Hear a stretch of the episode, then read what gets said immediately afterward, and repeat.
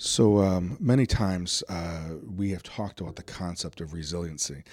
And when I think of resiliency, I, I think of a, a handful of different things. Um, one, I think of a term that I learned a few years ago that comes from Finland. Um, it's a Finnish term called sisu, um, or or grit, or the ability to overcome or persevere through um, extraordinary um, hardships. This idea of resiliency is when we Not if, but when we have hardship, when we have obstacles on our path, um, that we are going to find a way to persevere through that.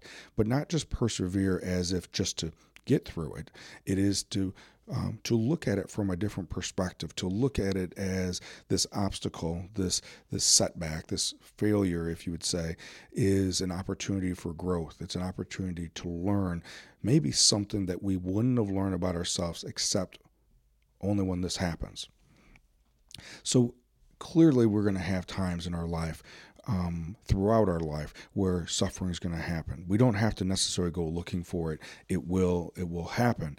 And so this element of maybe for us as, as for me, a parent, um, uh, for me as, as a leader with my own business, as, as an educator and teacher, this idea of resiliency may be one of the most important things that we can talk about.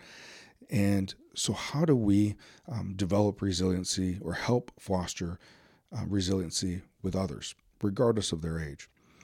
Well, with some of the research that I've done, with some of the experience I've reflected on, I think there's a couple components. Um, one, I think it is important to um, choose to um, become aware of, increase my awareness of what are those things that I'm grateful for. Um, I think it's too easy to slip into things that didn't go right. So I have to intentionally focus on um, gratitude, intentionally focus on, regardless of how the day went, what's one thing that went okay, that went well? What can I, one thing I can identify of being grateful about?